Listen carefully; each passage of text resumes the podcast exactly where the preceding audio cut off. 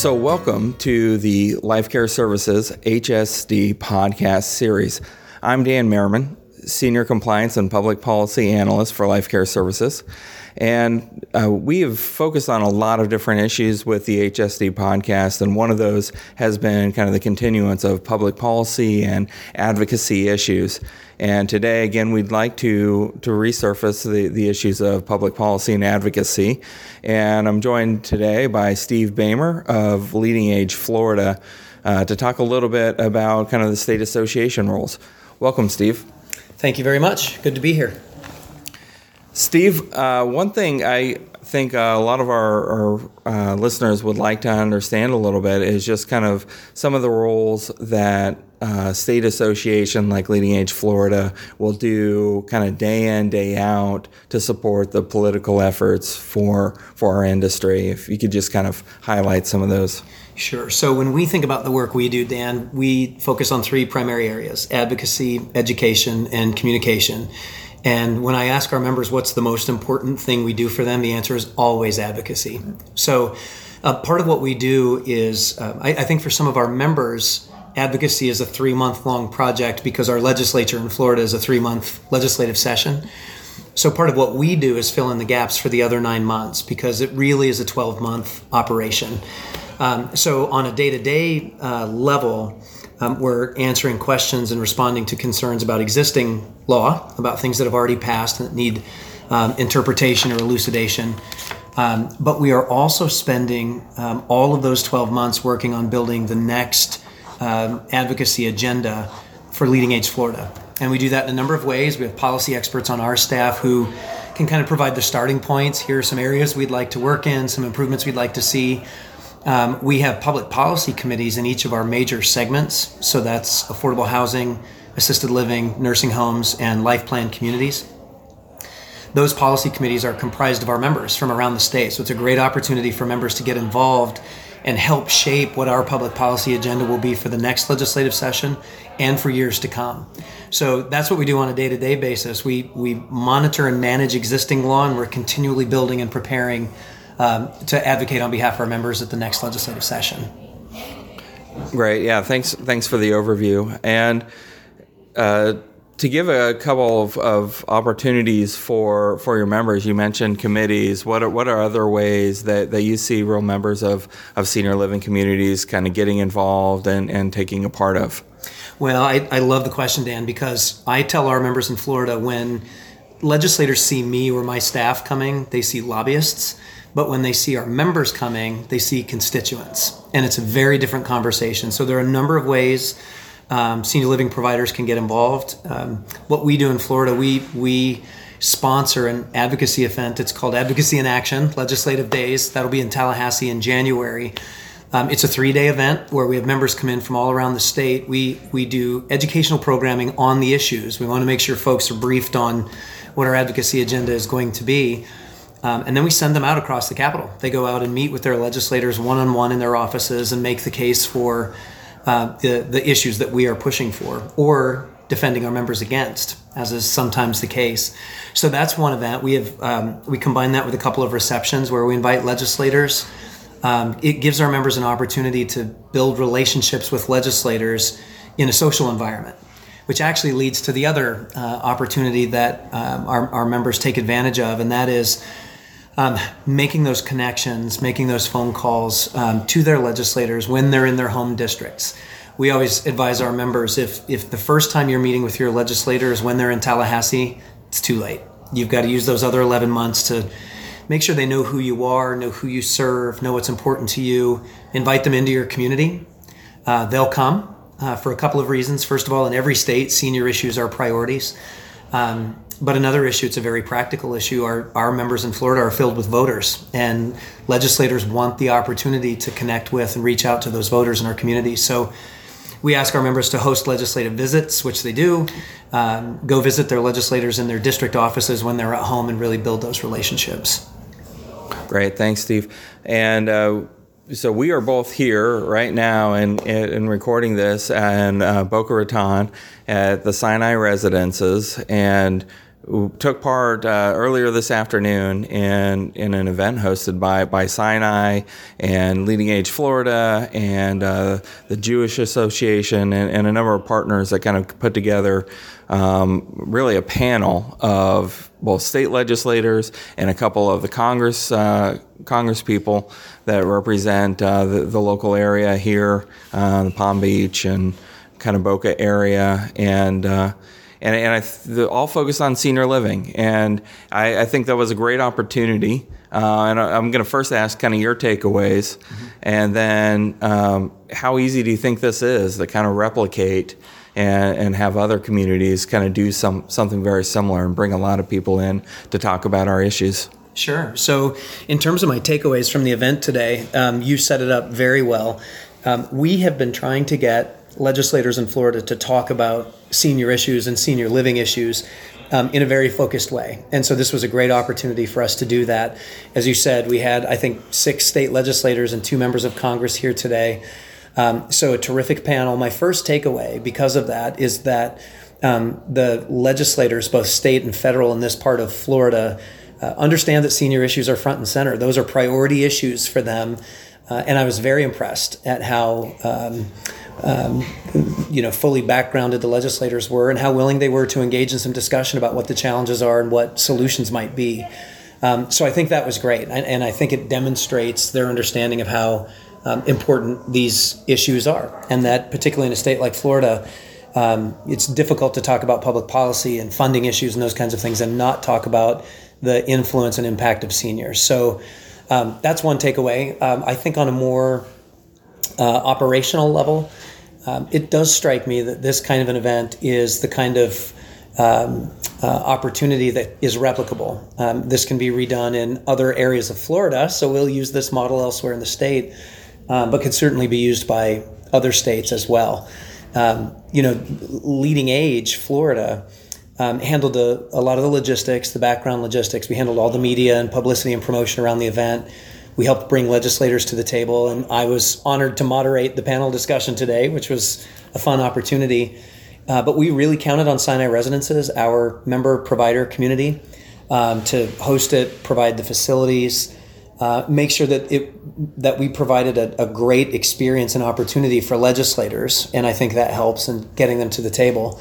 Um, but maybe the uh, the key element in replicating this, and another important takeaway for me is that um, you've really got to get folks to the table who have those local connections with their legislators. One of our, our partners, the Jewish Federation of South Palm Beach, um, you know, those folks really know their legislative delegation in this part of the state. And so when they reached out and made the invitations, naturally the legislators accepted and, and came today. So I think that's both an important takeaway um, and an opportunity to, to replicate something like this. And every member in every state should be thinking about how can you uh, put on a panel discussion like this that benefits legislators, benefits residents, and to get senior living issues on the table front and center. Right, and I think that was important today that we really focused. Um, you know, when you when you bring a handful of legislators, things can go awry and things can go really off track, and you can talk about a lot of different you know issues, whatever's in the newspaper, you know, in the day, and, and certainly there there are uh, plenty of things that that could have came up today, but but the you know event for for the couple of hours that we had those legislators was really talking about uh, you know the effects of senior living and our workforce issues. Um, you know issues with affordable housing and how that comes into play not just for seniors but also for the support teams and the employees that work at at communities like Sinai residences and so I thought that was really really key that that for the for the time that we had them that they were really focused in um, on on our seniors and on our senior living industry. Um, one thing I'll I'll kind of ask you, and and this is uh, even something I've experienced maybe a little bit uh, at, from LCS corporate making advocacy trips to DC and, and talking to legislators is I, I know I have a lot of data in, in my hands and I know I have a lot of understanding on, on the industry and the issues as it relates to, to the real hard facts. Uh, but what I, I, definitely see come to, to, play more often that really moves uh, legislators is when they hear the real life stories mm-hmm. and we when they hear the personal connections.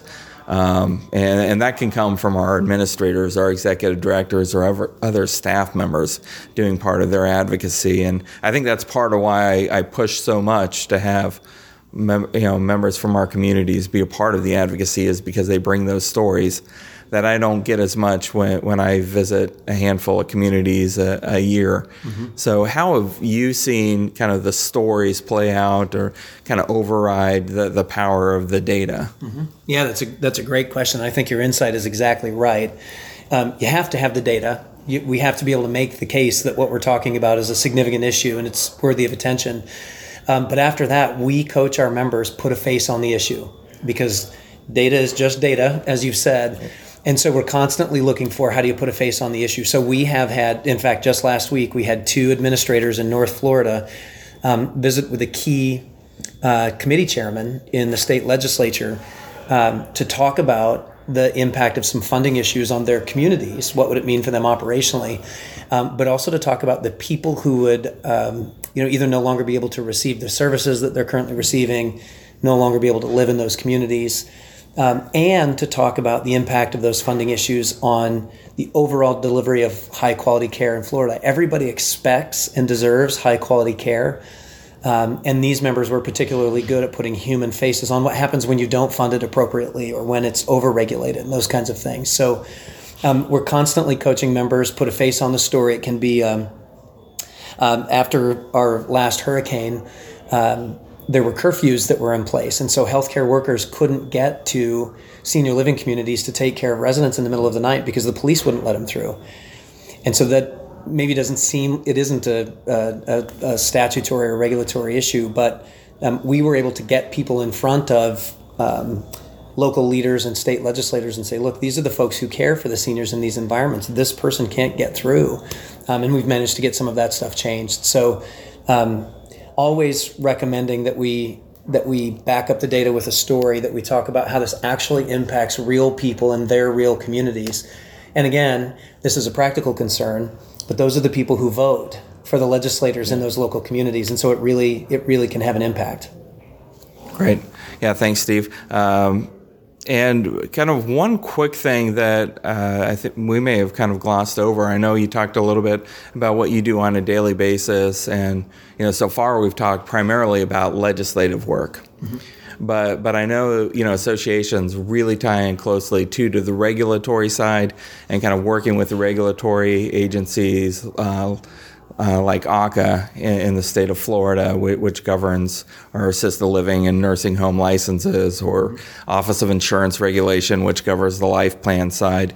Uh, what's kind of the role of the association uh, with those regulator- regulations and, and kind of the regulators and kind of how are there differences or is that kind of a lot of the same process that you, that you go through? You know, the process, generally speaking, is pretty similar. I think our role with regulatory agencies is part watchdog um, and part partner. And so uh, we've just seen this with uh, you know changes in the survey process for nursing homes, and we we saw that have a, a dramatic impact in Florida on our nursing homes. Um, and we just passed a CCRC reform bill. It took us three years to get it done, and the Office of Insurance Regulation is now in the process of writing rules, which, as you know, right. represents the interpretation of what right. just passed in statute. So part of our job is to is to play watchdog and make sure that enforcement hasn't gone too far, and that we all retain shared goals around what enforcement should try to achieve, and that's substantial compliance, high quality care, that kind of thing. Um, the other part is partner, and that's where I think it's very similar to our legislative work, and that is that we work constantly, day in and day out, to build and nurture relationships with the regulatory agencies in Florida, so that when we need to sit down with them and talk about um, a regulatory change that we think needs to be made, or the enforcement of a regulation that maybe has gone too far, um, they're willing to hear from us, and we engage our members in those conversations as well. Um, we almost never meet with the uh, lead regulators either for CCRCs or for assisted living and nursing homes without having a member with us who can explain the real world impact of what that regulation is, is doing in their community. Great. Thanks, Steve. Uh, so I want to recap a little bit, a couple of the the couple of ways we talked about uh, the ways that, that people, um, administrators, executive directors, anyone at a community can really get involved. Um, I know we also had the discussion earlier today about the importance of getting residents involved and kind of linking in resident groups and resident councils and kind of having some representation there too. Um, but we talked a bit, a little bit about you know members of, of the association kind of becoming you know active in committees and and you know even board positions that can focus on on kind of public policy side. Um, there's the lobby days, and you mentioned yours in, in late January. And I know that's replicated by m- most of these state associations nationwide, mm-hmm. where they find you know a day to really bring in their members to speak their issues at the Capitol um, and try and get a statewide effort going. Um, and then also just the importance of you know that local reach out in terms of hosting a, a legislator, hosting a tour, hosting a forum, um, and and also the ability that you know our, our, association has to really help get the the wheels greased a little bit to, to really get people engaged at, the legislator level to, to actually come to a community uh, to work through some of the, those logistics. Um, and I, I, think maybe the the other one we, we didn't mention is maybe just if, if you're really interested to, to just call the you know association and you know call members of your staff and just say hey how can I get involved? Absolutely, we get we get calls as I know every other state association does every day from members who um, either need our help with a regulatory or statutory issue or who have an idea uh, in one of those two arenas um, and so, certainly, call your state association. I, um, you know, I know this perspective is shared across the country. We are um, a centralized location uh, for those kinds of questions and concerns. Uh, and it's really our job to be a, a, central player in helping pull together events like the one we did today. So, call your association, find out how you can get involved. I know that all of my colleagues and all of the other LeadingAge um, state affiliates will have numerous opportunities for members. Um, and it's it's critically important, as I said, when the association shows up, legislators think lobbyists, but when members show up, legislators think constituents. Great, thanks, Steve. Uh, so I want to thank you for their time. Uh, I will say we, one thing we didn't talk about, and I'll put you on the spot a little bit. Get into it as much as you want. Um, but we're here in October of, of 19, so January of 2020 is coming up real soon, and that means a brand new legislative session in Florida. Um, we've got a lot of communities that, that LCS manages in Florida. So, any, any thoughts, the kind of the, the couple of key priorities that you're really focused on now that you think will be the, the big legislative targets in, in 20? Sure. So, just a couple off the top of my head. Um, you know, we passed our CCRC reform bill, as I mentioned. Uh, it's a 105 page overhaul of the regulatory framework, and it's pretty hard to do that without um, needing to come back subsequently and, and tweak some things a little bit. So uh, we'll probably be doing that. That'll be a good thing for our CCRC members and the investment community, which is critically important right. for those that have bond financing. Um, also, we'll be following up our legislature two years ago added some additional funding for nursing homes in the Medicaid budget, but it was one time funding. And our members did not spend that additional money on uh, capital improvements necessarily. They invested those dollars in quality, which meant they hired people. And so uh, we'll be uh, going to the legislature to seek um, recurring increases in funding in the Medicaid budget for nursing homes. We think it's critical for the delivery of quality care. And we'll also be talking to them about uh, taking another look at the reimbursement system itself at the state level, which we think is um, is um, unfair to the highest quality providers in the state. So those will be the hot buttons we'll be working on in 2020. Sure. Great. Uh, thanks for the overview. Uh, again, uh, to, so Steve Bahmer from LeadingAge Florida. Uh, Steve, we really appreciate you kind of joining for this version of the LCS HSD podcast. And for others, uh, you can continue to listen to the series, uh, li- pull up some of the, the previous versions. as Steve mentioned, the, the lobby days, you can hear Julie Bissonette's uh, kind of uh, narrative on her experience in, in Madison and in a previous uh, version, as well as Kathryn Jenkins sharing her DC experience and, and taking part of a LeadingAge lobby day. So uh, again, thanks uh, so much, Steve. I appreciate you having it. And this will be a wrap on on this uh, this podcast of the LCS HSD podcast. Thanks, and have a great day. Legal disclaimer. Life Care Services LLC is not engaged in rendering legal advice. Therefore, any information provided in this podcast, although intended to be correct, is also not intended to replace or supersede the advice of your legal counsel. Also, thank you to Ben Sounds for the music provided in this podcast.